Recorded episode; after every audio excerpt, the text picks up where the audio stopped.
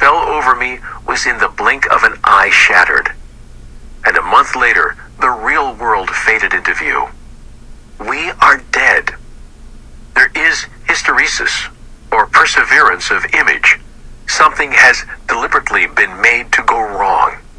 A spell, wizardry, a spiritual part of us, necessary to our mental life, has been removed from us. And in the homoplasmate, it is restored. That's how it was done, for the inauthenticities to come into being. Spiritual death, on our part, had to occur. Mors ontologica. Spiritually, we are literally dead, and so real time for us ceases. Once the Holy Spirit restores that missing part, Firebright, real time picks up, resumes, and the PTG is here. 21:10 4:30 a.m. Quasi-voice. One by one, he is drawing us out of this world. And then, is it destroyed? The time has come. Next day. Have read the above. Boy, was I fucked up. I couldn't tell if it was the AI voice or me thinking it.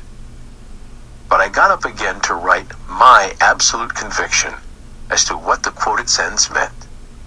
I wrote, "The time has come, but this is what the AI said within the last few weeks. The time you've waited for has come." So, one by one, he is drawing us out of this world. Like under nitrous oxide, I thought it, but I'd melded with zebra, the other half of my homoplasmate syzygy. This goes with, I did call you Philip, the picking of the little flock. It is the Good Shepherd calling to us. Drawing is an interesting verb, here very economical but explicit. It suggests to me a lowered line, such as a fisherman might use, viz. Drawing up. 21:12 One by one, he is drawing us out of this world. Absolutely fits my stagnant pond vision. And the stagnation toxifies us. Scanner. This fits with Thomas's abhorrence toward lead and aerosol sprays. And he draws us out of this world equals draws us up out of. Then the world itself can't be saved. This fits in with Gnosticism. We are rescued off this dying, toxic, stagnant world. But we're not literally lifted up. The voice said, drawing us out of, not up out of, which is important. Levels of ontological being or functioning may be involved. This world would be the lower realm, with its subsentient mechanical laws, vide Neoplatonism. But the stagnant pond dream and Thomas's attitude toward lead and aerosol sprays point to a literal toxicity of a literal planet, i.e. world equals planet. Out of suggests situation, involvement, or embroilment. Drawing us out of could refer to an inner-outer bifurcation.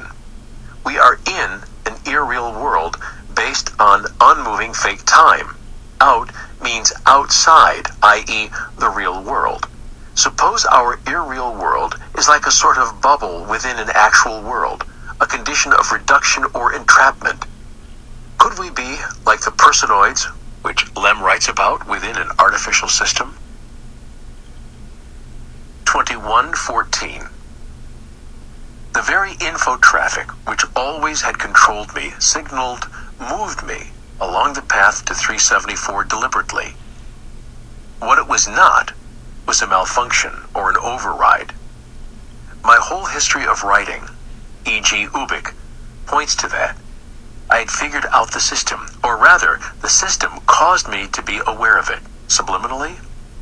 My expression of the system was a verbal statement by the system, a verbal report on, of, and by itself via me. My writing was generated by it as a part of the very info traffic which controlled me, all of us. so it wished to articulate itself into a verbal picture of itself via me. I am a function of it. And glad to be, in 374, it raised me to consciousness of this. That is what happened. No doubt.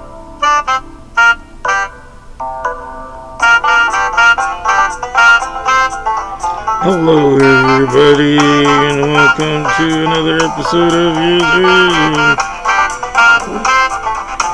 You tweeted.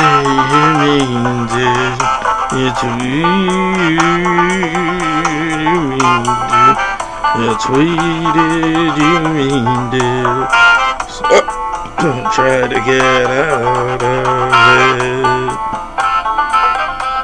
So don't try to get out of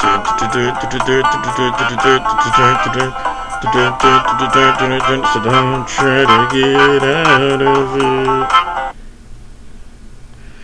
Hello everybody and welcome to another episode of You Tweeted, You Memed It podcast. I am your host, Lord Byron, also known as Byron Broussard, a.k.a. Black Rocker on Twitter and Lord Black Rocker on Instagram. Instagram's still down. That's how we roll. Today is an episode, much like every other episode. I got tweets, I got stand-up, I got the Thoth Deck, House Crowley Thoth Deck. What's up, Deck? What you got for us? House Crowley Thoth Deck, what you got for us? We flip inner oppression. 10 of Wands, oppressing a creative force internally. That's what we got. We're gonna have a guest later on call in. We're gonna have a call in. Now, because this is happening that way, I do feel the need to rush the rest of the episode and to get to the call in as to not have the person who's calling in waiting, and maybe they should just be on the phone randomly waiting and listening instead of just waiting and not knowing what's going on. But then again, you know, having a person on the phone just waiting and listening, it feels kind of rude, except they get to listen to this podcast. And like, that's like great waiting songs, you know, like the song is me on the seat. I'm on the airwaves, I'm on the television. If you put me on the television, I don't know what I'm talking about. I got a bunch of tweets, I got some stand-up sets, and this is an episode, episode 83 roll. This is You Tweeted, You Memed It, episode 83 roll. What's up? We're in it, we're rolling. Roll. Roll.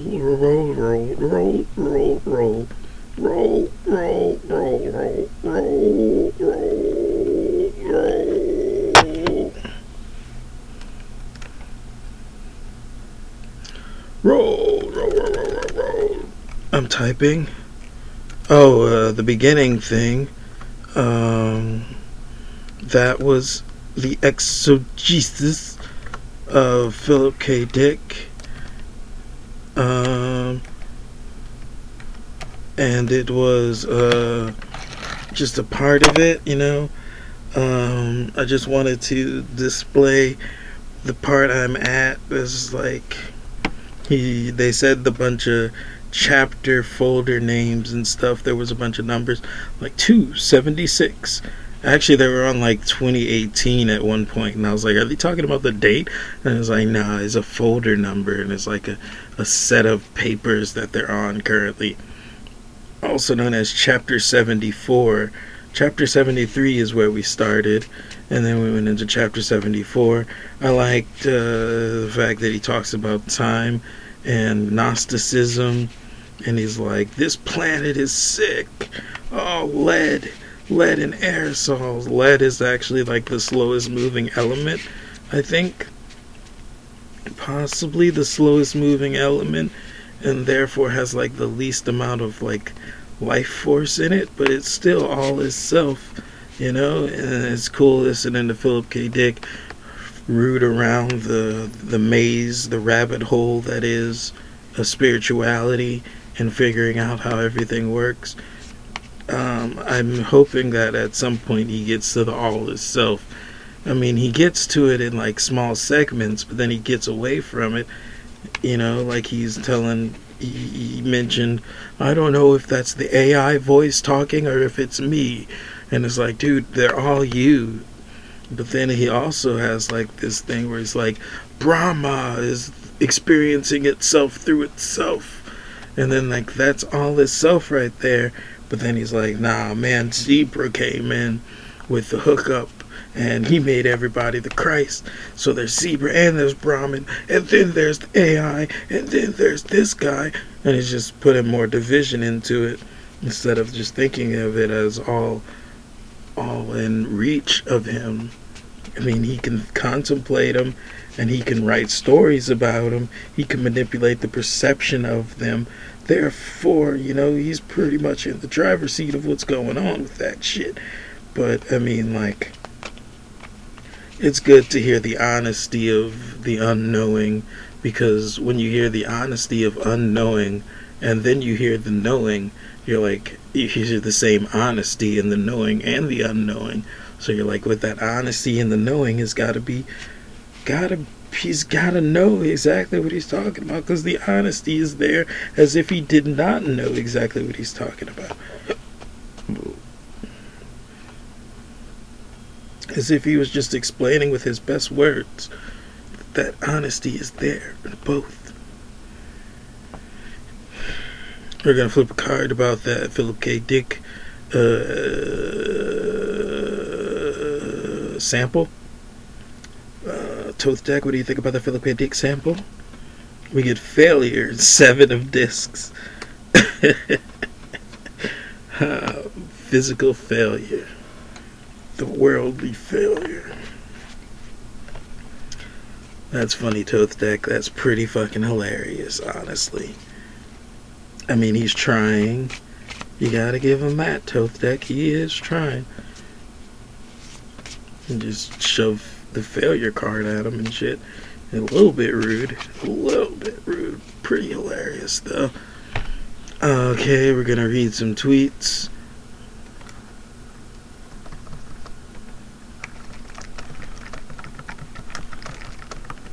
After sending a message,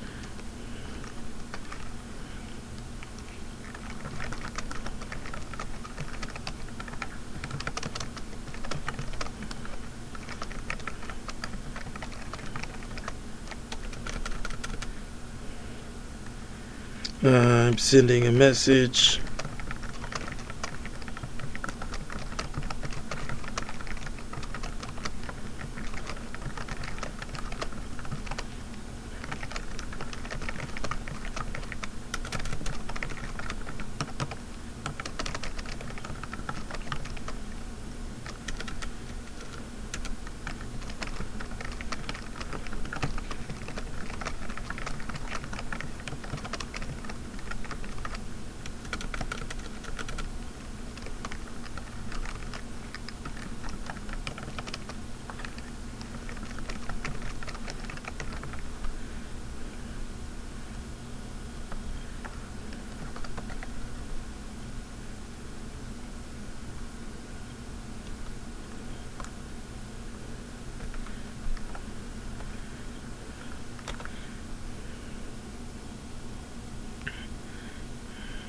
Alright, I've sent a message.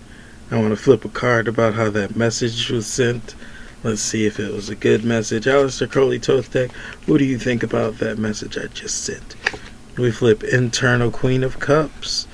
Queen of Cups. Queen of... It's an emotionally good, it's emotionally sound. It was great. It was a great message. We got a response. Killing it. We're going to read some tweets.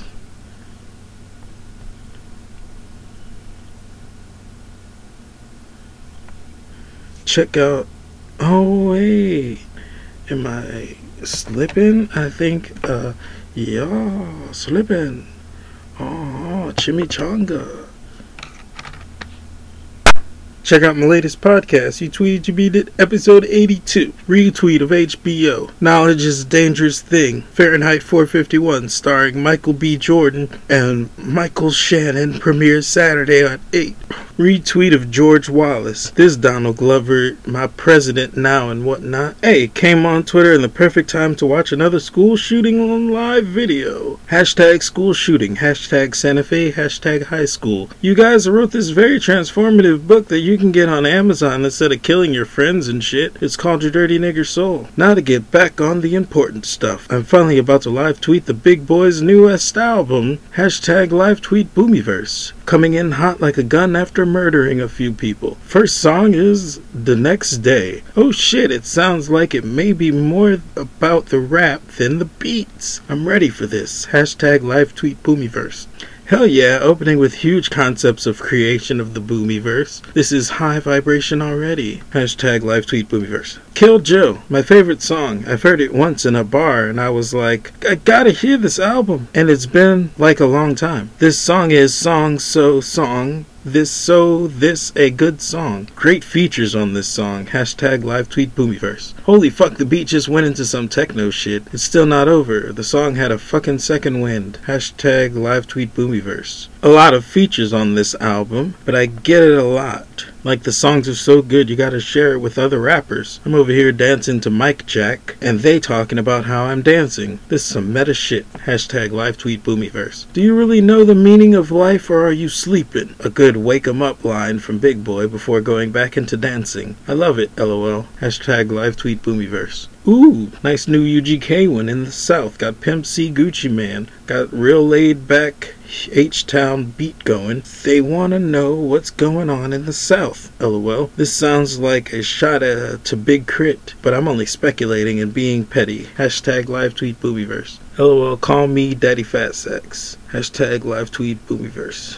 Here we have Order of Operations, the first song with no features, but also sounds like someone else on the hook. The beat is great. Hashtag live tweet Boomiverse. Order of Operations is about how he spent money, or options on how one can spend money, maybe the good and bad, maybe just concept. Either way, knowledge to be sapped up in this one. Hashtag live tweet Boomiverse. All Night has Chance the Rapper on the hook. I think it's him. It could be Big Boy, actually. IDK. Wow, I think that was Big Boy on the hook. The beat has amazing piano in it. Hashtag live tweet Boomiverse. I fucked up the hashtag and I feel bad about it, but at least I didn't forget the hashtag completely. Maybe that one tweet will still come up in the search. Hashtag live tweet Boomiverse. All Night is a very bouncy song. I feel like I've heard it before. It reminds me of New Orleans shit. Hashtag live tweet Boomiverse. I can see myself walking around driving Lyft in New Orleans listening to this song, like window down and smiling like in the video, with money stacks in my hands that make it hard to drive, and the passenger in the back seat looking very concerned. Hashtag live tweet Boomiverse. Get Witted is weirdly offbeat and off key. I thought I was about to have a problem with this track, but I'm back on board because it's weirdly cool, and the bass line is dirty. Hashtag live tweet Boomiverse. Over Thunk starts underwhelming, the hook. Big Boy comes with a good flow though. Trying to get it back, I think it's coming to me. That line is good. Okay, I'm down with this song. It's introspective. Hashtag live tweet Boomiverse. Conversations with myself. Overthinking is a drug.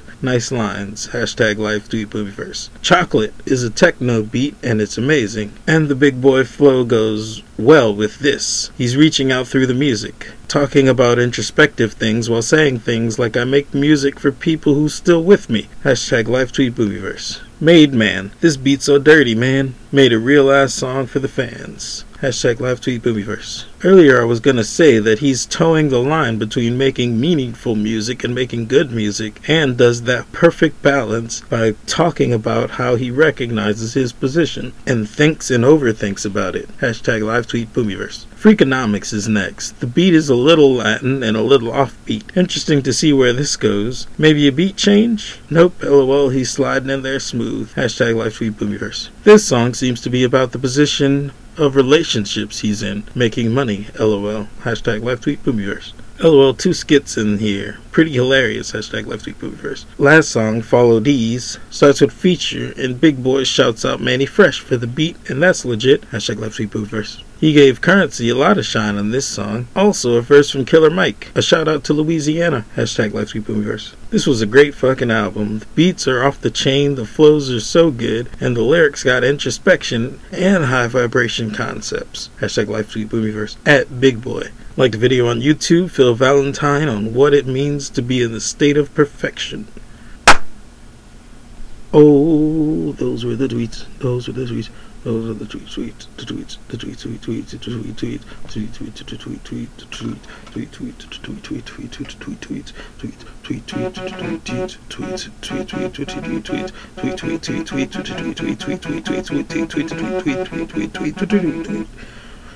Tweet.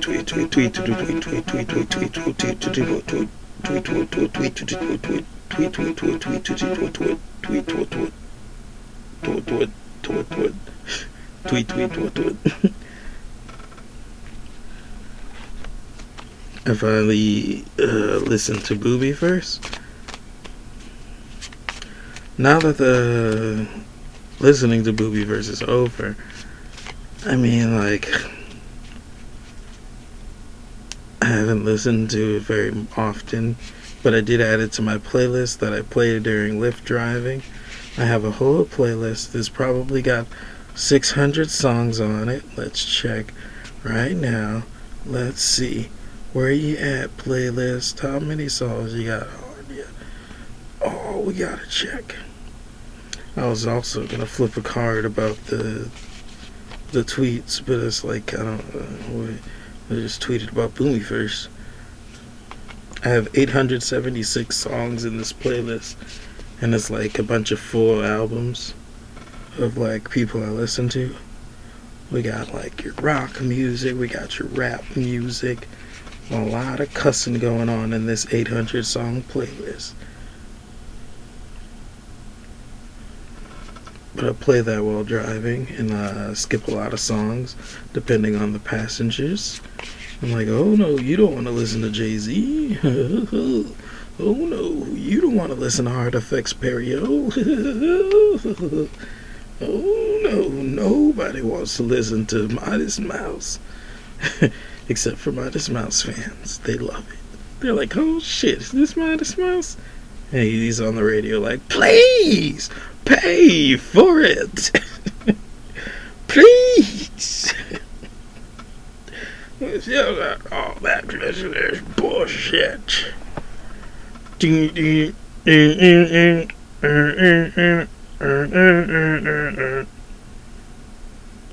Please pay for it.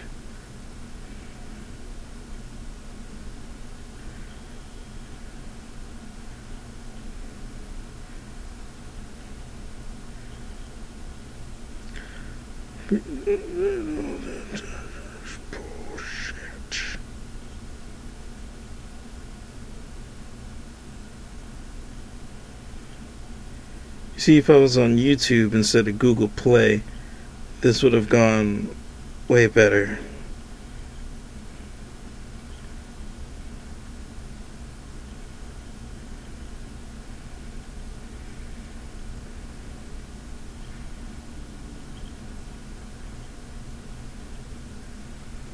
What the fuck?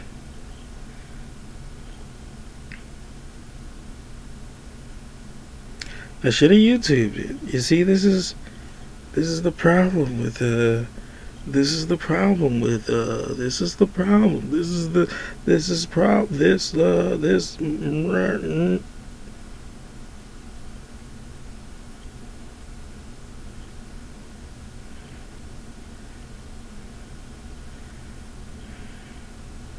Oh, it is called Karma's Payment. They were giving me the song. They were telling me what song it was, and I was like,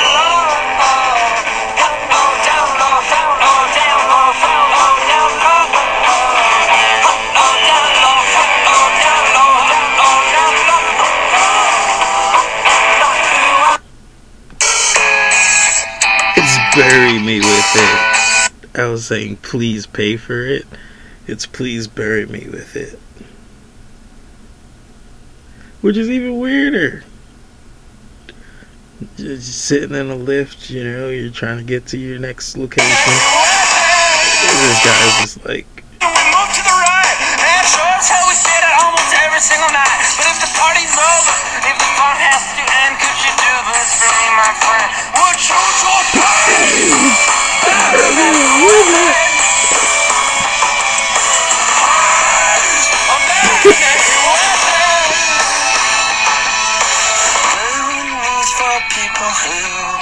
Love bad news. I was gonna play along with the song and play it for a long time, but I feel like you don't deserve that, because like you don't deserve having to wait that long. You listener and you guest don't deserve to have to wait that long, because if I would have found the song faster I would have done it. But it took so long because I was saying pay for it instead of bury it. And then I didn't want to believe Google Play because it was like karma. Play karma. And it's like, that song has nothing to do with karma. Or maybe it has something to do with karma, but it's not in the title. And like, it wasn't on that album. I knew it's not on that album. It's for good people. Bad news.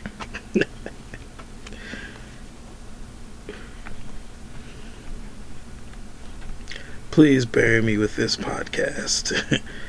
Those tweets, what do you think about the Boomiverse album, Aleister Crowley, Thoth Deck? What do you think about that album? We get the star, trump card, number 17. The star, transformation jutsu. That's what we call the star, transferring energies. That's pretty cool. And I did think that, I had that thought. Not just because of the Thoth Deck, but I had it before, where it was like Big Boy seems to be handing the reins over a little bit, metaphorically and not metaphorically. You know, he has all these features. He's talking about I'm overthinking shit, and he's just letting these feature people rap, kill these amazing beats. Like, that's pretty cool. His last song, the ending song, was like a heavy feature.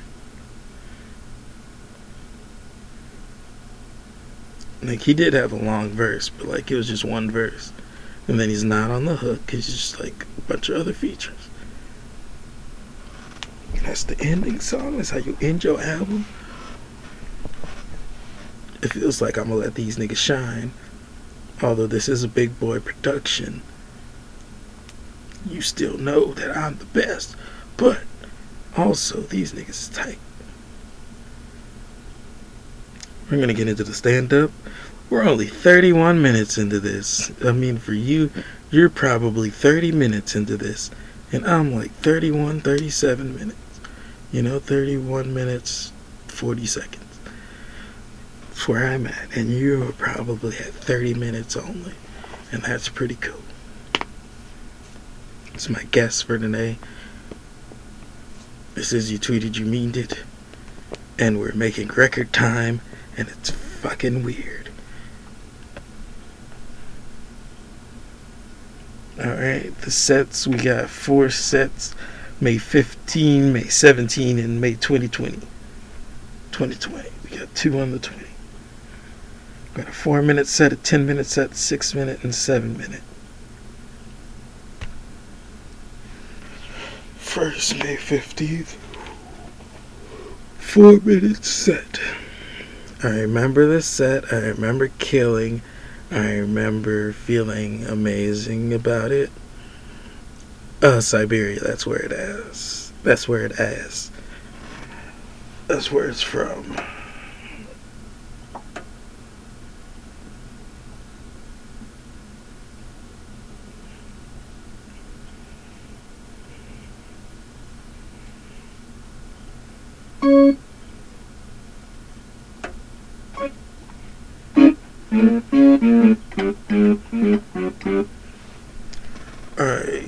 Siberia set.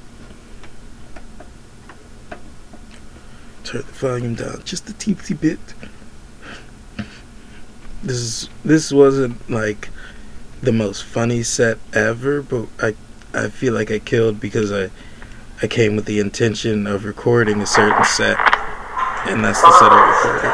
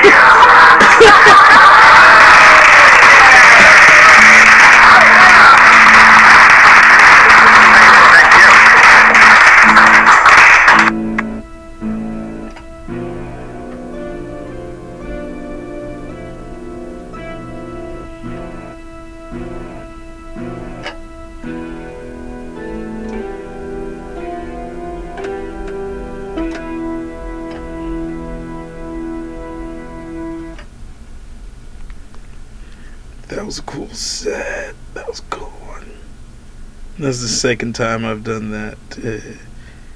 That was a recording of the second time I did that set. Unrecorded, undocumented stand-up. I had done that set, and it was on the fly. And it made so much sense that I had to try to recreate the moment. And this is a successful recreation, honestly, because I added more bits to it. I added different aspects.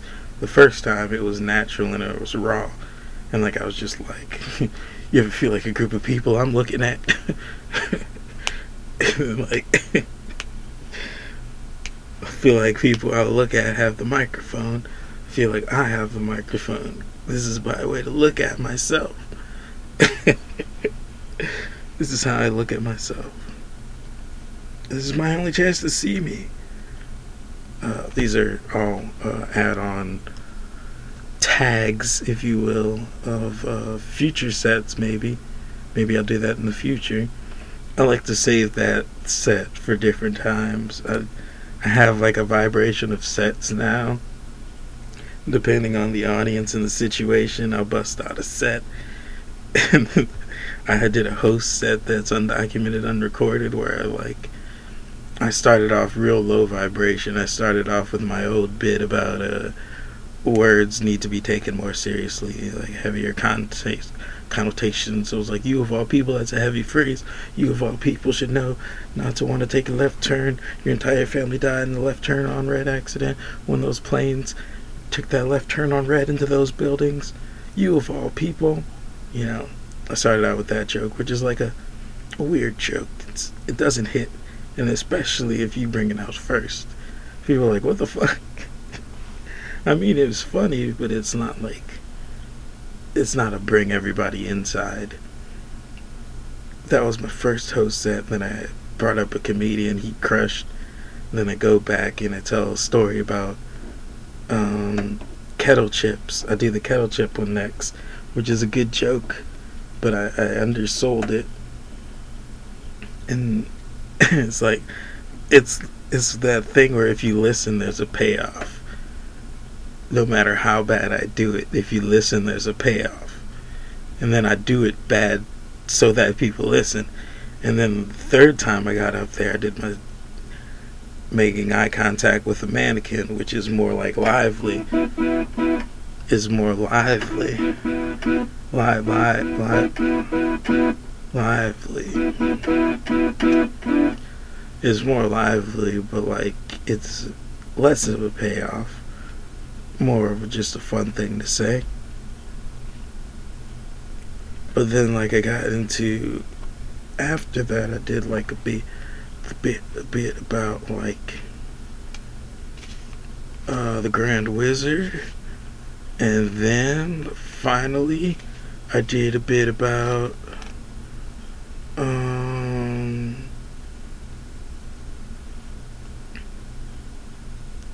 Shit, what did I do after Grand? Oh, I did ayahuasca, acid ayahuasca. I did the psychedelic drug bits to bring up the final act. I did the psychedelic drug bits, which are high vibration and somewhat high energy, or like it's fun to watch.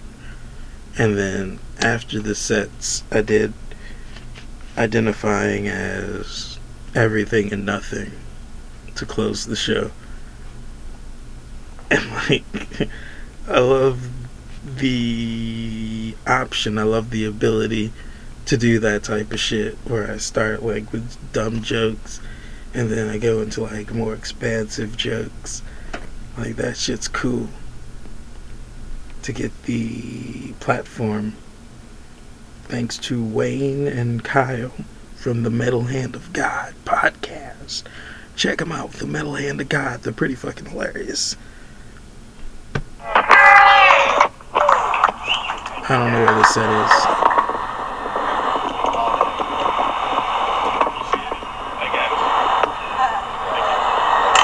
Oh, this is at Kyle's thing, the Countdown 2. This is a great set. Hello, everybody. This is the Countdown 2 and shit. You guys here? Yeah. You guys ever be here? You guys ever be there? Hello, I'm sorry I messed that up. This is the Countdown 2 and shit. We got some poets coming up. Got visual artists and shit. That shit's legitimate.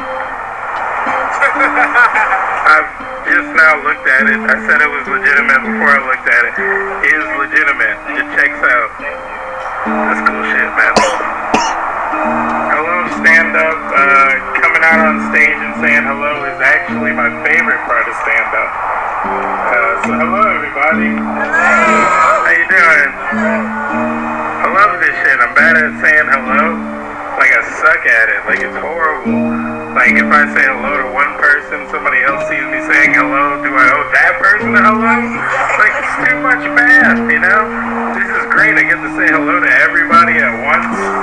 It's great. I feel like this part, it makes up for all the creepy sulking I do in corners, you know? Like, if I didn't do stand-up, all that creepy sulking would have been way weirder. Way weirder. You guys ever like ask yourself a question, right? And then like you get the answer to the question that you asked yourself. Yourself gives you the answer, and then you look at the answer, like you analyze the answer, look at it from like every angle, this answer from every angle, you know? You flip it upside down, you spin it, you see how it rotates, you know, you get a cool entrance to the secret cave for the answer, you know, and then you go in the secret cave and you root around, you find the treasure, right, and then the treasure is just the answer. Like, yes, I will have cheese with that. You know what I'm saying? I feel like, you know, the yes, I will have cheese with that should have like more like background. Should I tell the waiter all the shit I went through to find that answer? Nah, maybe not. I love shit that's complicated but also mundane and shit. It's my shit. I have to watch what I say on stage though, you know? I like watch exactly what I say on stage. I stick to my jokes, you know? Because one time I got on stage and I accidentally made myself immortal for 2 years. You ever do that? That shit is, you know, it's crazy. I got on stage and it was my 24th birthday and I was like, oh shit, it's now too late for me to kill myself and I'll be another nigga that died under the age of 25. I can't be a statistic. Next 2 years, I was immortal. I made it to 27, you guys. Being immortal is weird. During that time, I learned not only that I was immortal, but that I was God. And, like, that's some heavy shit to learn, you know? Like, you black people know what's up, being God and shit. That's just heavy, though. Because, like, God is, like, there for everything, you know? Like, all the births, all the deaths, you know? Fuck, that's a lot of shit, you know? All those abortions, he's in there with that needle sucking out those babies, you know? That's God. He's there. Like, that's a lot of pressure. I didn't know what to do with that. You know, and then I started looking for versions of myself and other things. I was like, if I'm God and I'm this, like, where do I see myself? I looked at movies, and in movies I was mostly, like, the villain. I'm like, I was very offended. Like, just villains and shit. People trying to take over the world. That's the people I am. You know, I watched Star Wars and I was like the blue dude. It's like, yo, let's destroy the world. And, you know. Did I say Star Wars? I meant X-Men. But still, same character. Movies, blue dude, let's destroy the world. From Egypt and shit, you know, it's fucked up. Fucked up. I watched Jurassic Park, I was the dinosaurs. I was like, this is unnecessary. This is unnecessary.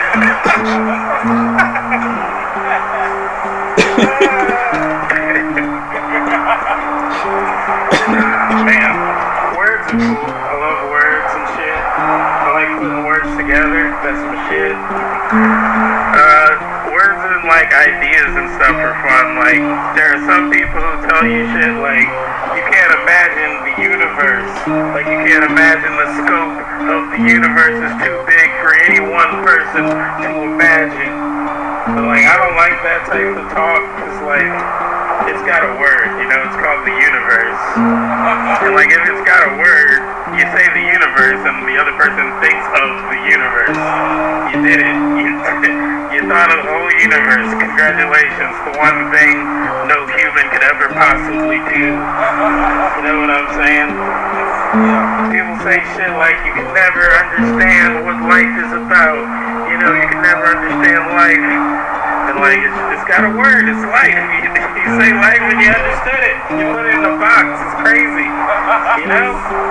Like, even for anything, like, oh man, even like shit after death, people like, you never know what happens. We never even can think of a concept to not even understand it completely, to know what happens. And it's like, you can say like it's that. It's a concept that we could never think of to even start understanding or misunderstanding. Like, that's even in a box. Everything. Making boxes is cool.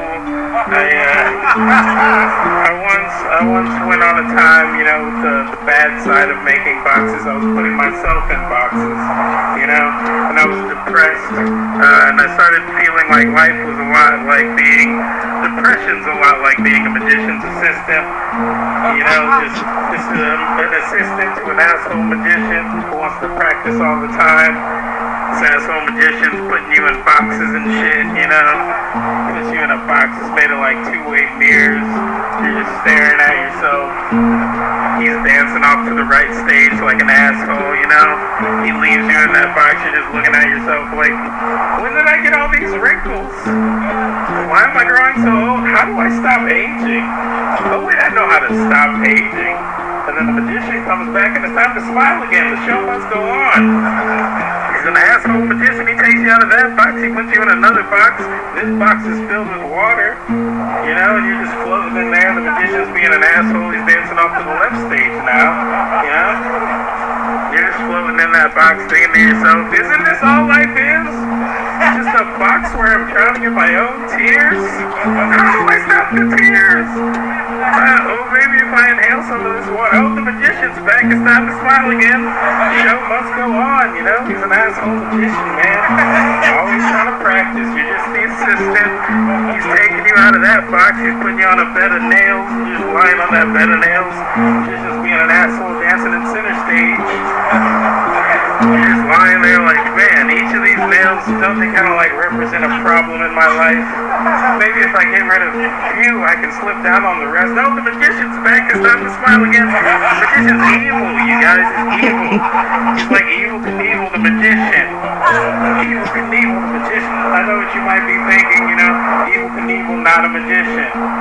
But you don't know his family. The Knievels were a very magical family. I'm going to tell you about it, you guys. Each of the Knievels during their birth was born out of their mother's uterus, over the birth canal, into the doctor's arms, tiny little motorcycles, big jumpsuits. Fucking amazing. It was magical. Magical. Look it up, the Knievel home movie, 76. It's tight.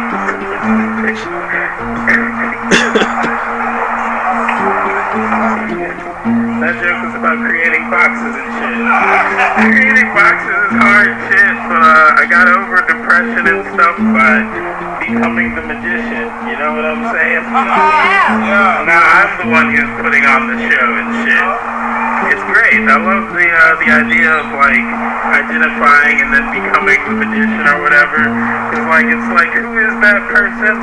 You know, you have to like really identify as like, is it me? Is it you? Is it the world? You know? And I realized I got it down to like the science. It's like the second person.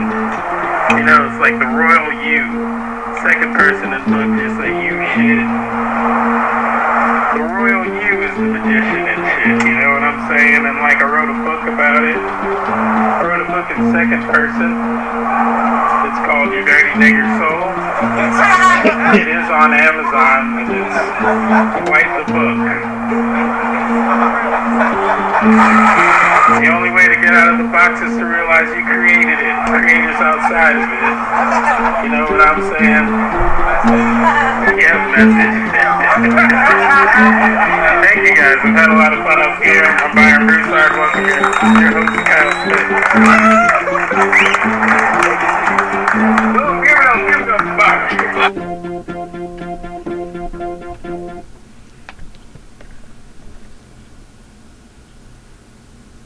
God damn, what am I doing? Having like fucking learnable moments? The fuck type of set was that? Did I even flip a card for the first set? God damn, we're gonna have to flip a card for both these sets. Somebody knocking? What the fuck?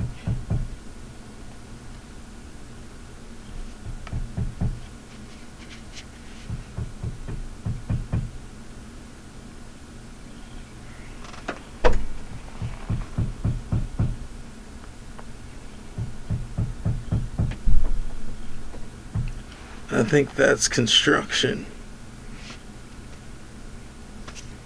Because my door's not locked. Ka-doop-a-doop-a-doop-boo. We're going to flip a card about the last two sets. As a Curly Toe Tag, what you think about those sets? We get Outward, Prince of Swords. Swords Intelligence. Prince of Swords is standing on like a smoky spire with a sword. Oh, this is the princess. Excuse me. Princess of Swords.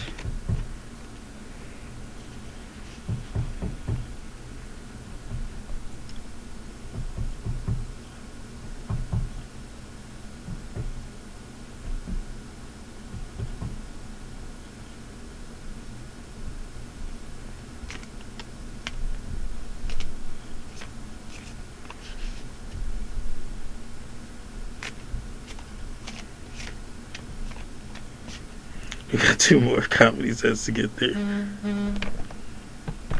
We got a vibration.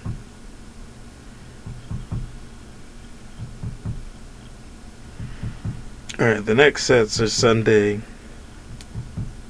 which is yesterday. First set is 6 minutes and 24 seconds, which is amazing to do at Hi-Ho. That's a very long set. Second set is at Buddha Belly for 7 minutes and 37 seconds, which is a pretty long set, but Buddha Belly, they were given us 7 minutes. First set, I ramble, I lose the point, I wrote the joke that day, or the day before, I wrote a new joke. I keep writing new jokes. I don't know if this is about being current or if it's Kundalini rising or I don't know what the fuck's going on, but I'm writing new material and I don't like it. Let's say that from the beginning. It seems too preachy, but maybe that's what this level of experience is about, being preachy or something. I don't know. I don't get it. I don't understand what's going on. But I did write the set through meditation. I spit it out the first time at Hi-Ho to not a lot of reception, and that made me overspin. I lost balance because I was trying to connect or trying to not connect and not care, or I don't know, but the give and receive was off. So I spiraled out of control at the end. Hopefully I didn't run the light for 3 minutes, because that would be insane.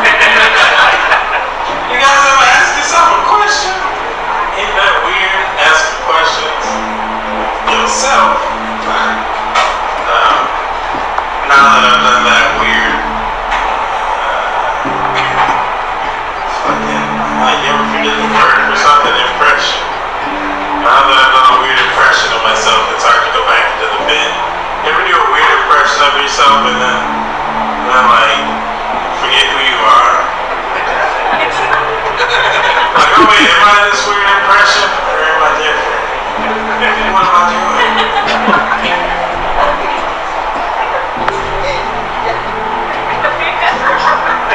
You ever ask yourself a question and then you get the answer, right? You give yourself the answer and you see the answer and you analyze the answer, you know what I'm saying? You look at it from like every angle, you look at it from every perspective, you flip it upside down, you spin it, you see how it rotates, right? That rotation unlocks a secret cave to the answer, and you root around in that cave, you find the treasure, and the treasure is just the answer that you gave yourself the first time. Yes, I will have cheese with that.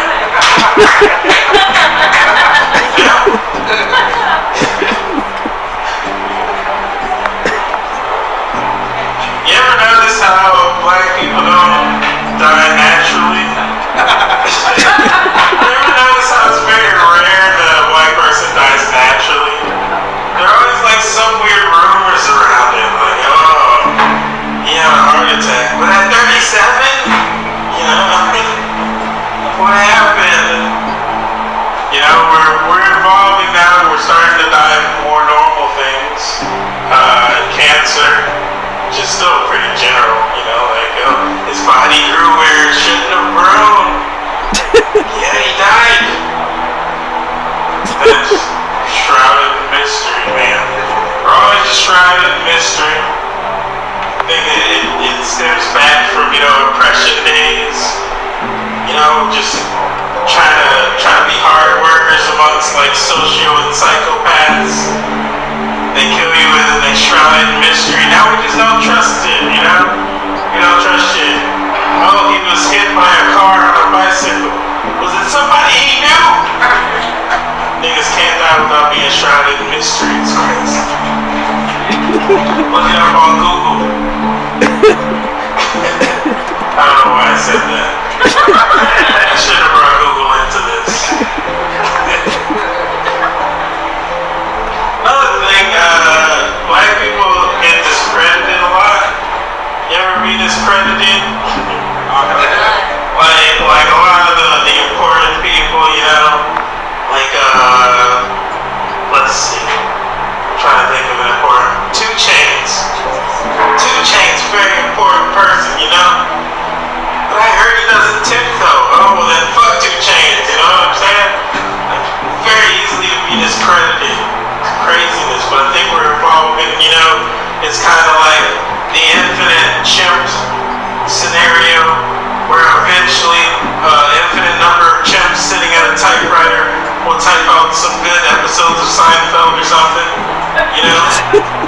Like, eventually we'll have a pillar black person who will not be discredited. And I think that starts with people discrediting themselves early. You ever discredit yourself early in the game? You ever create a 2-year time loop? Exactly. It's discrediting, you know? I feel like I'm at this weird point in my life where if I continue on this path, I might be like known or whatever. I don't want to be known, you know what I'm saying? I don't want echoes and shit. I want to be like selfish and narcissistic with my shit. It's fun. You ever perform for yourself? It's fucking amazing.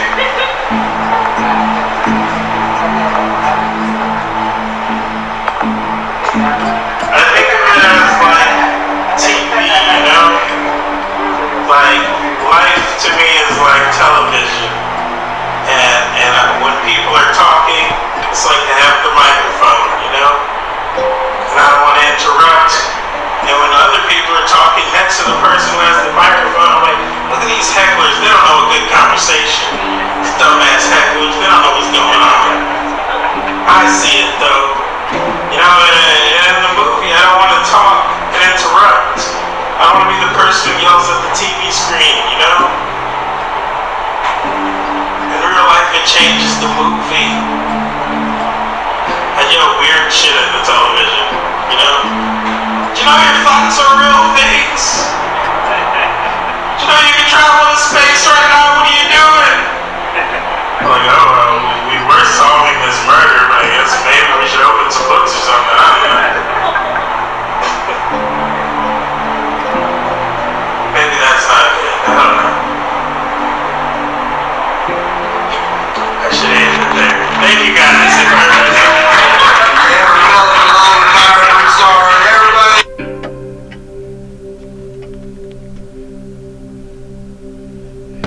Well, I could tell that one spiraled out of control because I brought it to myself. Oh, that was weird. I referred to myself as approaching this new nexus. You're gonna flip a card out of the curly toe thing. What you think about that set? We flip Howard Victory. 6 of Wands? Come on, victory? A creative victory? I created that shit. I did that. You guys had heard the ask yourself a question bit. I think that's first this podcast. So that's last week I came up with that bit. That was actually outside of outside of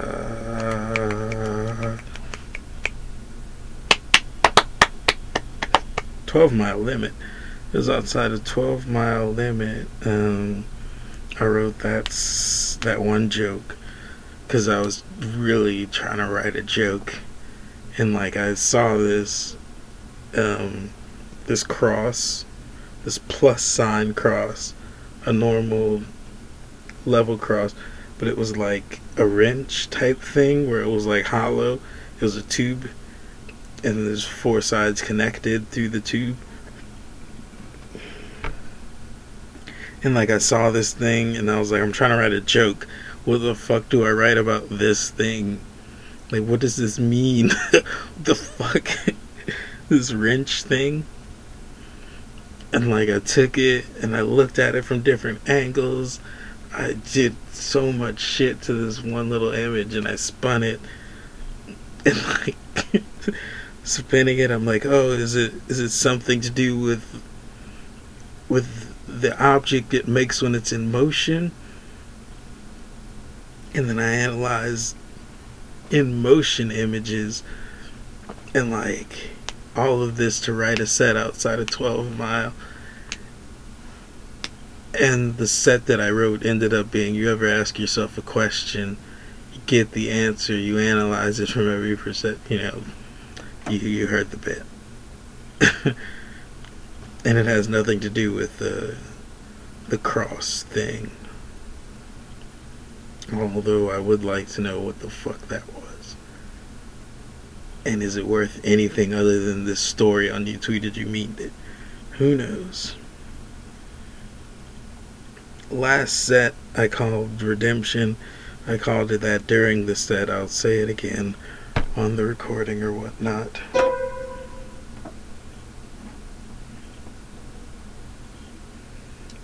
But really it's just a cleaner version of the other set, of the previous Just Now set. I might not do the ask yourself a question bit before it, and I might not finish it well, but the in-betweens are I don't know if it's going to be a real new joke or if it's just something I said today, you know. Why am I trying to teach people shit? What's going on?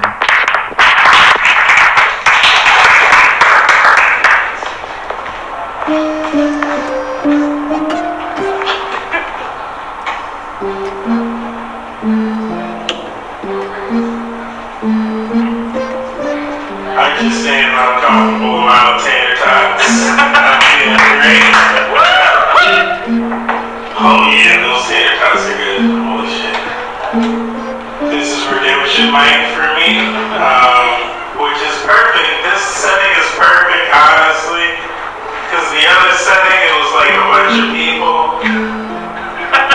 but they were very disinterested. This setting is like great. I can talk to myself and not feel bad about it. I can pretend like I'm talking to you guys while looking at the ceiling and shit, you know? And it won't be weird. This is great, honestly. You ever ask yourself a question, and then like you get to the answer, you know, and you look at the answer, and you analyze the answer, you analyze it from every direction, you know.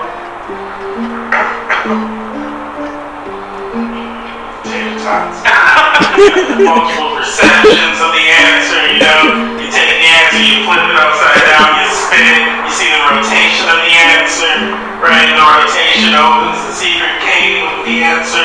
You go in the secret cave, you root around, you find the treasure. The treasure is just the answer that you came up with the first time. You know, like, yes, I'll take that with cheese. It's wild, you know, the answer's crazy. I feel like the yes, I'll take that with cheese should come with an explanation of the troubles I had to go through to get that answer, but they just fall to the wayside, you know what I'm saying? You ever realize how black people rarely die naturally? It's a very rare event, especially if you know the person who died, the black person. There's always rumors about it, you know? It's like, yeah, he had a disease, but who knows? I think he died too soon. Might have been that caretaker. You know what I'm saying, Prince? So, the drugs? Michael Jackson, the doctor killed him. You know, it's a high button issue, black people.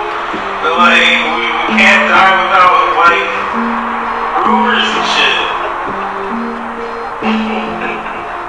It's crazy, this high button issue. Niggas die shrouded in mystery. It's weird. Also, what's weird is, like, black people who become, like, known in society were always, like, decredited, you know? Like, there's always this something that takes away credit from these people. Like, Malcolm always cheated on people. That's smart. Either way, Malcolm, who knows what he did? 2 Chainz, bad tipper, discredited, you know what I'm saying? Anything. B.O.B. didn't say hi to his mom once. It's crazy. Everyone says hi to them. But I feel like we're evolving, you know, like the dying naturally thing. I think we're getting to that. AIDS was one, even though that's a weird conundrum. Cancer, we're dying of cancer. That's pretty natural, except it's still weird. Like, oh, his body grew where it shouldn't have grown. And yeah, he died from it. I was like, okay, I guess so. Makes sense a little bit. We're evolving and shit, you know, like, they have like the infinite monkey syndrome or whatever. I don't know why I said syndrome, it's really like the infinite chip theory, where they set a bunch of chips next to a typewriter. Then eventually a few of them will type out mid episodes of Seinfeld or something. It's a bunch of typewriters. Eventually we'll have like a pillar of a black person arise and is known by society, is not discredited, and does not die shrouded in mystery. And that would be like Jesus. Except Jesus fucked it up the first time. We don't even know if he was white or black. That's mystery right there. He was shrouded in mystery. He was discredited.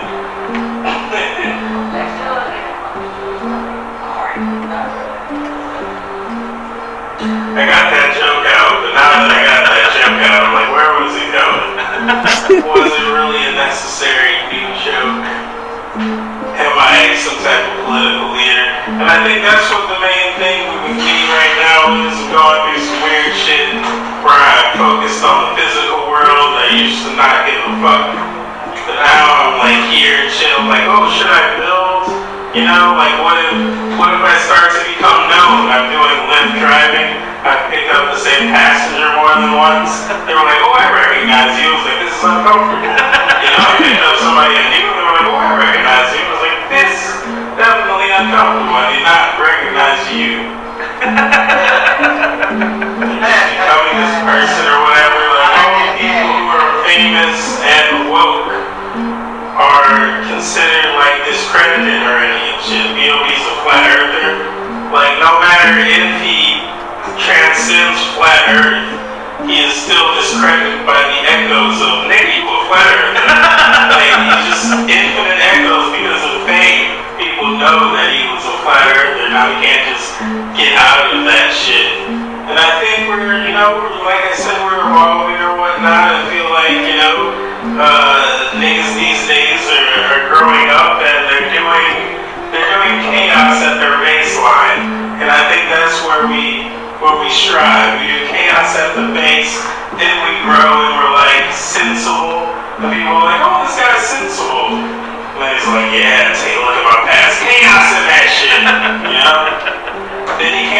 discredit it because it was based in chaos. You can't discredit that shit.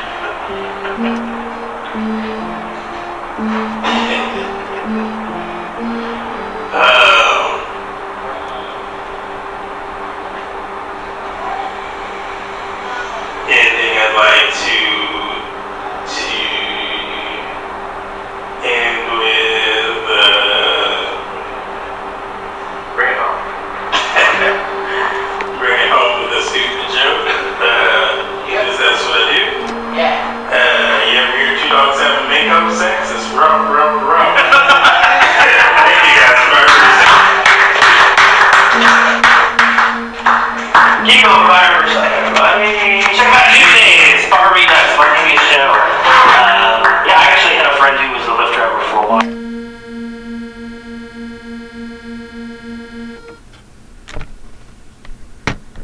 That was beautiful. I got to the end and it was bloody magnificent. It's just like, you gotta build chaos. You gotta build your place for chaos. That's great. Thoth Deck, what do you think about that set? Inward ruin. Ten of Swords. Intellectual ruin. Did I grovel or some shit? Is that what's going on? I put my head together too much. So what we learned from the Thoth Deck is that maybe the set that I thought was redemption actually was my damnation. And the set that I thought was not so great and not so great and not so great was actually the victory.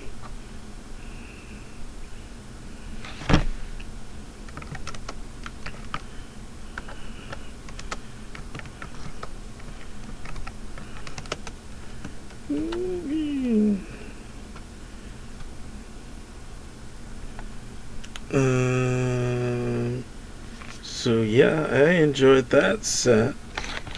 I like the ending that I put, the build with chaos, although it wasn't a real joke. It wasn't a joke in the aspect of the way I make jokes. Maybe I need to bring it towards myself more.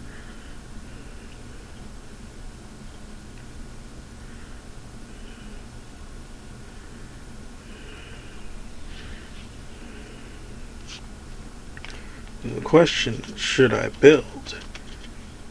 Answer, most likely not.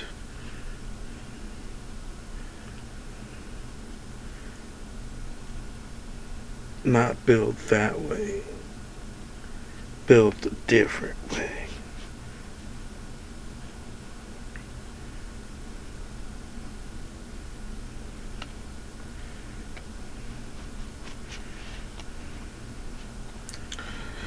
Now that we've gotten that out of the way, we've gotten the tweets, we've gotten the stand-up sets, we talked about the exegesis, the day Billy fell off the cliff, I am not... Oh, shiitake.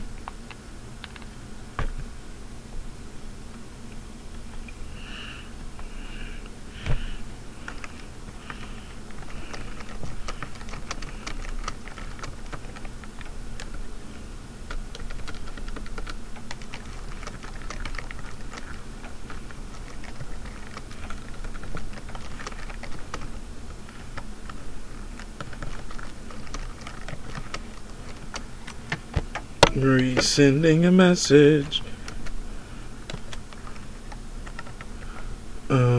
to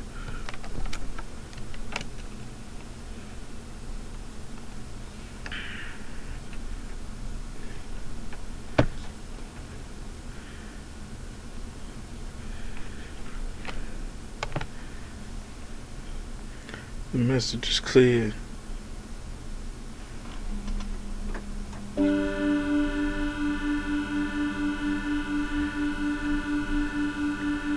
Hello. Hey, main man Byron, what's going on? Not much. I am sitting here on the podcast. Am I on podcast too? Am I there? Is it official? Yep, it's official. Welcome in, DD. Hi. Hi, everybody. How's it going? Man, it's good. You got hell of a timing because I was just about to eat something. Of course. Right when I was about to put that in the microwave, there you go. So. At least we got it before the microwave. Yeah, you would have heard me munching on meatballs or whatever. So, so what's really good? What do you want from me? Do you have a Twitter? I do have a Twitter, unfortunately. Would you like to tell us what it is? It is DE_DE_T. That's DDT. Delta Echo Bingo. That's cool. What are your views on Twitter? So, I'm sorry, babe. I can't hear you with this thing. What are your views on Twitter? What do you mean? What are my views on Twitter? Like, how do I feel about it? Yeah. It's fun screaming into the void until it starts screaming back at you. I hear you.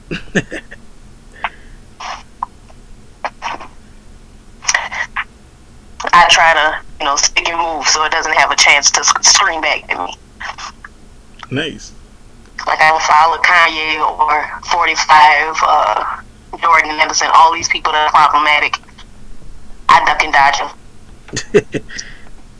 I follow people who say things that I like and who share funny shit. So, that's it. Nice. I have a very insular Twitter following. Do you, what type of things do you tweet? Mostly words. Sometimes I use punctuation. There's a number or two in there. Every now and again, I try to mix it up. Nice. With an emoji. Getting all those characters in. Now that they gave us 280, I'm trying to jazz it up a bit. Give it a little color with a gif here and there. That is my second language. I'm fluent in the gif, as it were. Nice. I like gifs, but I don't use them in conversation a lot. I try to work them in the conversation. Like I just, I do rub it down and rolling the eyes instead of just rolling my eyes because I like that better. Yeah. Because I'm an insufferable human being. I wouldn't say that much. So you are a fellow comedian. How long have you been doing stand-up and where did you start? I've been doing stand-up upwards of 5 years, like 5 years and 2-3 months. Nice. I started, the first time I ever did stand-up was in San Antonio in 2011, but I stopped until 2013, where I started again in Dallas. Alright. In which I've been there for the past, 5 years of my life, and I just moved back to home, so now I'm doing the New Orleans comedy thing. What are open mics like in Dallas? I have to drink to get through it mostly. I hear you. At least I do. And not because they're bad. I just have an alcohol problem. But also, it can be really, really long because it's seems like 1 million people in Dallas doing comedy, and they're doing it consistently. Like we don't have a whole lot of dropouts. Wow. Like, not a whole lot. We have a pretty good retention rate in Dallas comedy, so it just keeps getting longer and longer. So, yeah, but it's fun, though. I miss it. Nice. At least the comedy scene. I hate Dallas, but... I've done comedy there once at, it was a hotel thing. Oh, yeah, Big Boy. Probably. Shout out to Miss Linda. Yeah, she put me on the day of. She said I was supposed to call the previous day or something. Was that... Well, yeah, because you're supposed to call ahead if they don't know you, if you're, out of town or if you're not a regular. Yeah, it was pretty fun. did like a clean set. Only give you like 3-4 minutes. It's not like all the time you have to be clean. Yeah. Which, you know, Linda always had to pull me on the side about something. God bless her.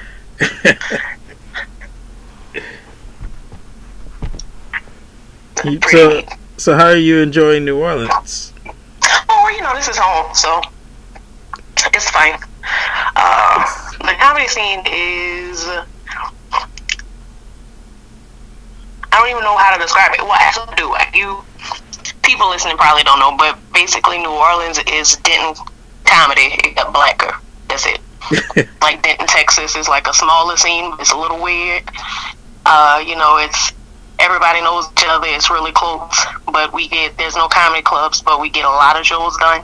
There's a lot of open mics. Nice. So it's basically exactly like that, just black. And thank God. Hell yeah. We do seem to have quite a few black comedians over here. It's pretty fun. And more black women. Like, even though it's a smaller town or whatever, there's still more black women doing comedy here than there was, and that was at least twice as many. Forgot to mention you are a part of Black Girl Giggles. Yeah, I am. Comedy collective and festival out in New Orleans. It's about to happen, actually. Yeah, July 5th through the 8th. Holla at your girls. Come through. Buy a ticket. Support local comedy. Support black female comedy. Of course, it's not just going to be just local comics. Of course, we got people coming in from all over the country, all super funny, so definitely worth getting into, especially in Essence. Essence is like Black Female Comic-Con, as it's been said. Yeah. So you know, Black Girl Giggles fits right on into that structure. Yeah, it does. I'm excited myself. Yeah, I mean, if you can't afford a ticket to the Dome, you may as well come see us. We're much cheaper. Yeah. Because those tickets are high. Please believe. I'm trying to go see Janet, and they asked me for a pint of blood, which we'll have to get to Ticketmaster somehow. Yeah. I suggest drinking orange juice. I think they say that helps. Okay, cool. Because I'm going to see my auntie one way or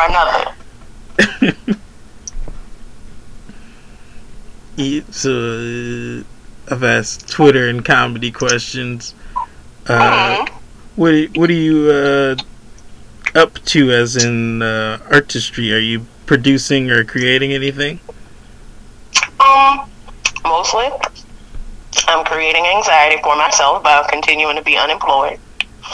I'm creating a deficit in my funds, so yay for that. Really looking forward to seeing how that project develops. But you know, I'm always writing stuff. I'm doing festivals and things. Like, at least I'm trying to. Cool. Kind of in and out of town a lot, doing shows. But I write all the time. I just have this problem where, you know, I want everything to be too perfect, so I just sit on stuff for too long. So I'm trying to shake out of that and just kind of push it out there and just kind of have some nuts about it. But I actually have a podcast that I'm working on with Geneva. Oh, nice. And Paul Joseph called Le Bon Ton. And we just basically day drink and talk shit to each other. That sounds awesome. I'm sure everyone will enjoy that. And I have another podcast that I need to get restarted called Comedy Broads, or rather Comedy Broads Present I Mean. Comedy Broads. It's called I Mean ... and we basically we talk about comedy and culture and how it relates to black women and how we consume the culture and how we kind of move through and navigate the entertainment industry ourselves at whatever stage of career, you know, we might be at. And they're all like people that I met in Dallas. So cool. Yeah. It's two podcasts, Bon Temps, and you said the second one was Bon Temps. Making fun of my accent, my lack of accent. Correct. Lack of accent. I'm a time traveler. Way down about you. You live damn near the Gulf. I'm a time traveler. I'll be forgetting my accents. Right, you part shrimp.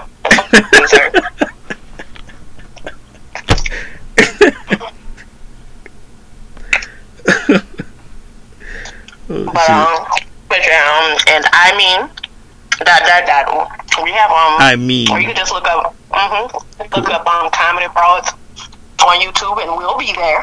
Nice. We got quite a few episodes up, but ever since I moved, it kind of dumbed down with the move and everything, and now I'm kind of getting back into the swing of things. So we're about to start that back up. Cool. And, you know, trying to stay productive in the off season. Ain't no off season. Garnett once said. Yeah. What about you, Byron? It's your podcast. Why are we talking about me? Because I talked. Let me turn this lens back on you. I talked about myself for like an hour and 30 minutes. Oh, for real? Jesus Christ. I know, right? You narcissistic cunt. Yeah. Like, I love Bill Burr's podcast because he pretty much does that. He talks about himself for like an hour. And I love every minute of it. Like, I just can't get enough of that weird ginger talking about his his weird, crazy thoughts. He's the best. Nice. I haven't heard it, but I have heard about it. Oh, my God. You should listen to it. I think you would like it. Yeah, the probably Monday morning podcast. Because he dabbles in conspiracy theory and such. Nice. And he tries to be... He tries a little too hard sometimes to be balanced, like seeing both sides of things. Sometimes at the expense of reason. Not all the time. But every now and then, though. Yeah. But he struggles. I love that he put it like I think. But it's easy for him to talk to himself, but constantly having pretty much an argument with himself. Right. Loud, which is so nice of him. I don't usually have arguments, but I do, like, try to figure things out, which leads to more, like, awkward pauses than an argument. It's more like one-sided pauses and then thought, and then it's like, huh? Well, Byron, may I suggest that discord with yourself a lot so that we may all partake in it. Share it with us. Yeah. Yeah, that does make sense. It does, you know, but that's just, it's your podcast. I'm just over here suggesting, you know. I appreciate it. Right. Well, you know, it is my duty to improve the world, so wherever I see flaw and room for improvement, I will speak the fuck up.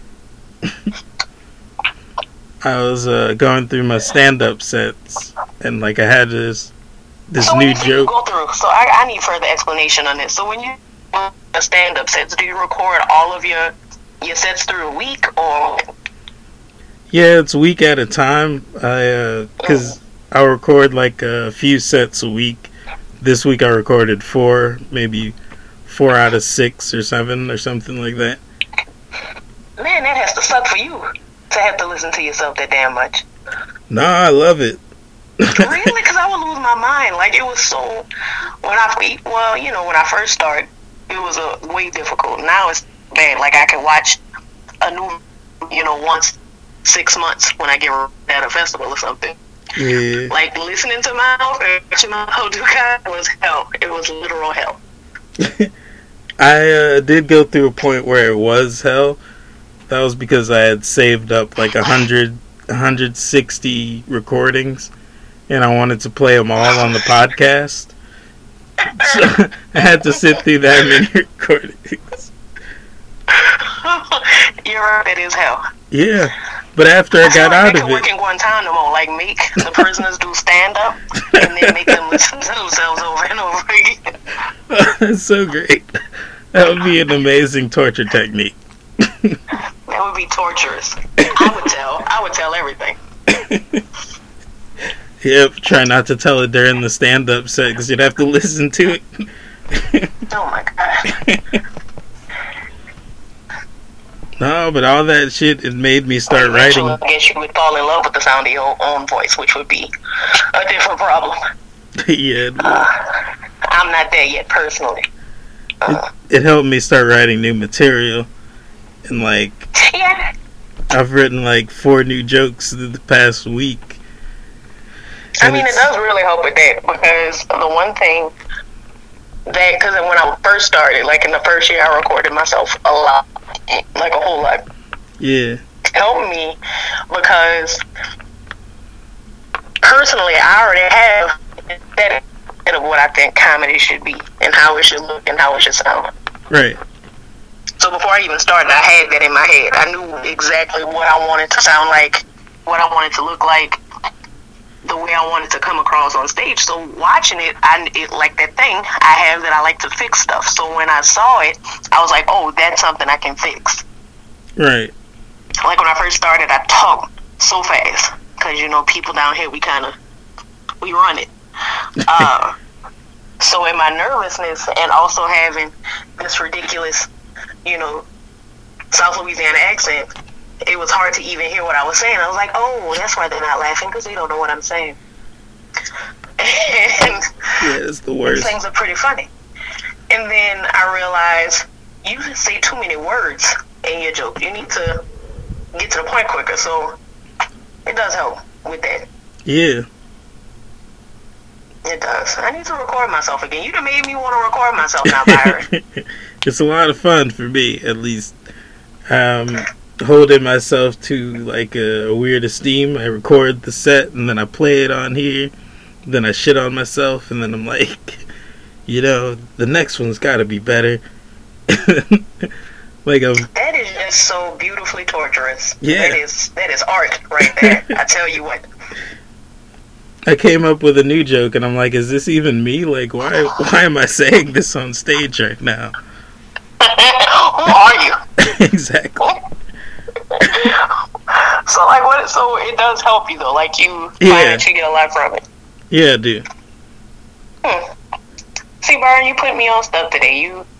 That's why you my man's, bro. Appreciate. Well, also, you know, your dirty nigger soul. But hell yeah. Whatever. It is still riding in the backseat of my car. Nice. And I just try to keep it out of sight of my parents, which is why it's not coming in my house,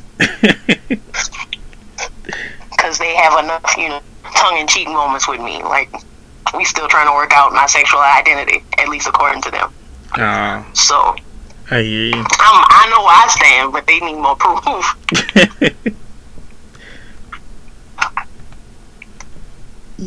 So what made you write that? I gotta ask, because I feel like when I first met you, I was drunk and high, and I didn't have time to really delve into Byron Broussard, the mind of Byron Broussard. All right, I'll do an origin story. Cool. So what happened was, I was turning 24 one year. I'm currently 27, but I was turning 24. And, like, I was depressed and stuff, and I had made... life crisis, bro. Yeah. I had made up my mind that I would not die for the next 2 years. So, in this 2-year time period, I decided to learn the most dangerous information, or the things that got other people killed, since I was already depressed. Did you go on the dark net? I did not go on the dark net. Although maybe I did also, yeah, I did. I've been on the dark web, but not for nefarious reasons. Okay, we won't get into it because, you know, felonies. I don't want you to catch a charge from this conversation. No, I've never bought any drugs on the dark web. I don't think I've bought anything. What about a child sex slave? Have you purchased one of those? I have not. Oh, okay. Yeah, play it dumb.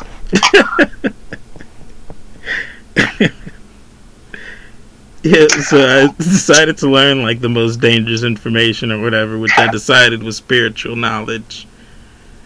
And after the 2 years, I decided to write down everything I learned and document it, and it ended up being a 46-page book called Your Dirty Nigger Soul. Wow. So that's like an infinite amount of time and learning condensed into the simplest form. into 46 pages of utter insanity. Got you. So obviously you had a transformative experience to come up with the title of Your Dirty Nigger Soul. Apparently you learned something about yourself. Yeah. That changed you. The title is different from the content, but... Well, yeah, I know, obviously. But... Because yeah. I read it. But, you know, obviously you had a transformative experience. So what... In what way were you most changed? What was the revolution in Byron's life? Where was I most changed? Just the knowledge or whatever. Knowledge helps with, like, different shit. I cured myself of depression. That's, like, an easy most change. But then I also opened myself to magic and shit. Oh, nice. Like magic with a CK? Yeah. Ah, yes. The dark arts. Yeah. So, like, now if I wanted to, or actually, it's like a subconscious fucking, like, confidence that I'm controlling the universe and, like, nothing is outside of me. Because it's all is like solipsism? All is self is kind of, like, the backbone of it, but then it's like also we're in division right now, so everybody is also all is self. So it's like it's less about like me as a person and it's more about the royal you, which is just like the second person, which is how I wrote the book, saying you. Right. Yeah. So it's like everybody. See, the way I see, I had a similar transformative experience. Cool. Except instead of me believing that, you know, the universe is all a projection of my mental fashioning, I believe that everyone is a projection of Beyonce's identity, and we because she exists. You see that? And as long as she believes in us, and she requires psychological function, we too shall exist. But that's true though. See, in my scope of things, that is true. Oh, I know how the shit works. Yeah. Everything is in Beyonce's vision and shit. So I just thank God for Beyonce. I thank Beyonce for Beyonce. Yeah. I thank Beyonce for God. This gives us sometimes. Thank Beyonce for Beyonce. Just like, thank you for being you. But yeah, I don't get down into the minutiae of it. I just let it wash over me. Just the calm and the peace, knowing that somebody's looking out for me. That's what's up. Yeah. Yeah, it's good to have Beyonce. It's good to have her. But yeah, you know, I get into that stuff too. I get into these, I go down these rabbit holes, as it were, where I start finding out things. What I usually do is I interact with people who believe in that stuff. Like, I get into the state where it's like I'm hanging around just random people. Right. Sucking up all that they know and just kind of observing them, you know. Hell not necessarily interacting, like engaged in a safe space. That's what I do. I don't like to get pulled down into nobody bullshit. That's the rule. I don't get pulled down into nobody shit. But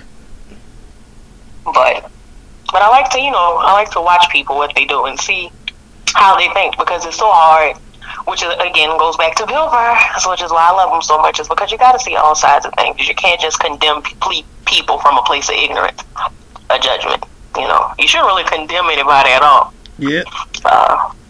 True. But yeah, so that's why I asked with you, Byron, because I see that on you. I read it and I felt it and I understood, even though it was complete nonsense. somehow it spoke to me. Thank you. I appreciate it. Thank you for being brave enough to put that on paper. You're welcome. And to show it to people. Because I have books and books and books of jokes that no one has ever heard. Hey.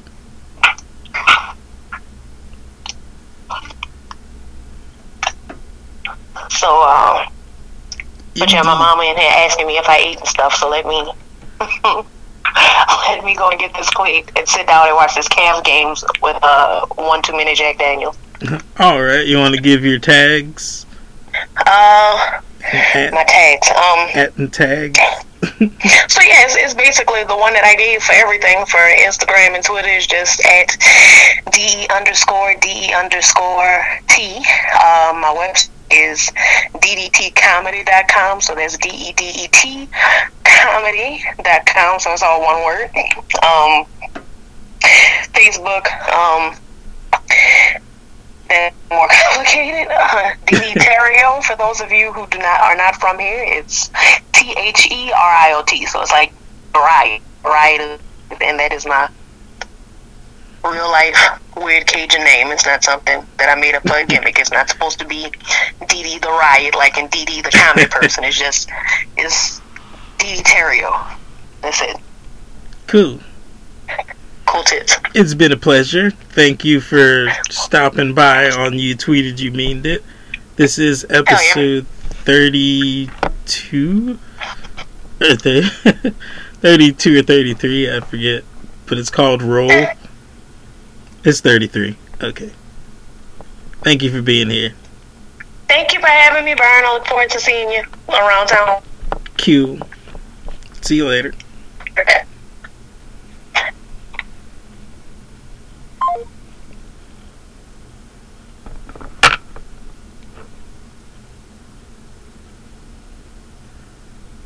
Got a text message.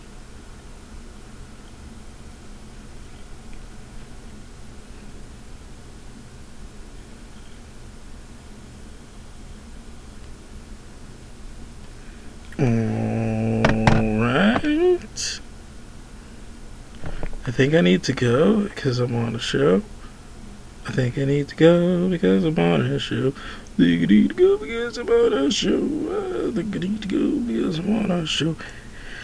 because I'm editing this, it's gonna take forever to put out, so it'll probably be out Tuesday someday. Someday, Wednesday or Tuesday, or not today, so I don't really have to worry about anything but pressing save, and then I'm good, and then I can rush to the show that I don't know if I'm on.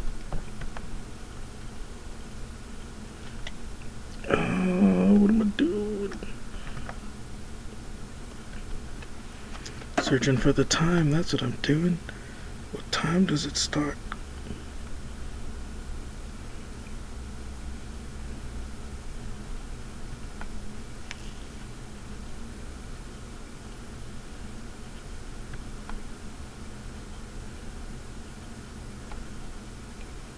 Doors at 8. Fuck. Show starts at 9 though. It's 8 o'clock right now. Alright. I am just a guest, which probably means I'm going early, so I should probably hurry up.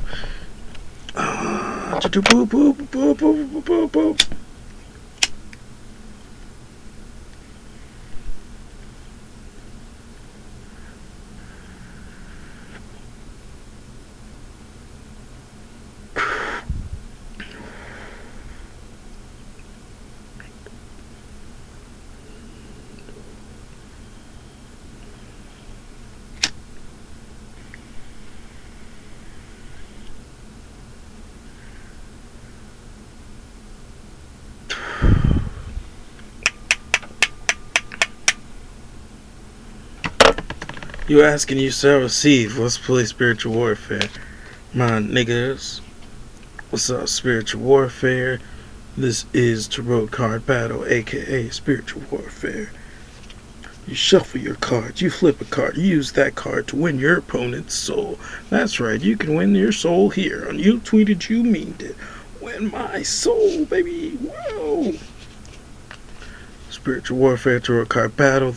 Game is, if you think you win, then you win. Right. Shuffle the cards, flip the cards, come up with a thing to think you win, and if you think you win, then you win my soul. That's right. You win yourself some soul. Alright, we're shuffling the cards. We're going to do 3 turns. Shuffle to shuffle to shuffle to flip. I flip the Knight of Cups. He's on a horse and he's got a goblet with a crab.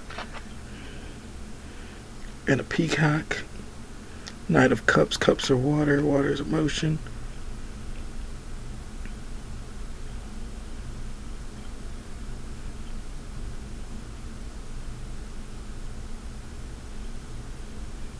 I'll turn the tide on emotions until you give me your soul and make everyone weirdly angry or aggravated at you, not angry.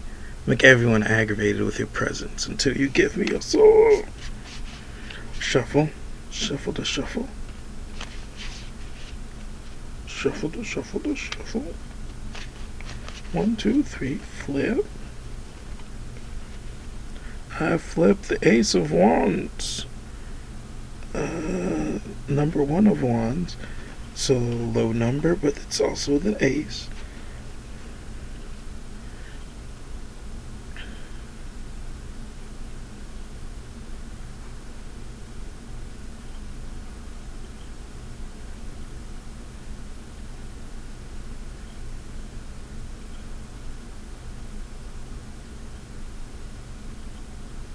I got lost for a second. You create with this shit. I might have got lost because you won the last round. Did you win the last round? You throwing me off, winning my soul and shit. Let me re-energize. Ace of Wands. I trade you creation of anything for your soul. I control the creation. I'll let you create something if you give me that soul. Alright, we're shuffling, shuffling. Flip. Flipped art. Art is trump card number 14. Number 14. Art's like some type of alchemist person.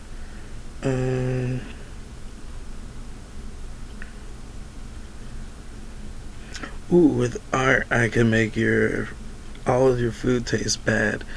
Unless you give me your soul. I ruin the taste of good food. That's been You Tweeted, You Meaned It. Episode 83 roll. We are doing it in a podcast. I've been your host, Byron Broussard, a.k.a. Black Rocker, also known as Lord Black Rocker on Instagram when that's back. When it's back, who knows when. As well, we know that you can't end like that.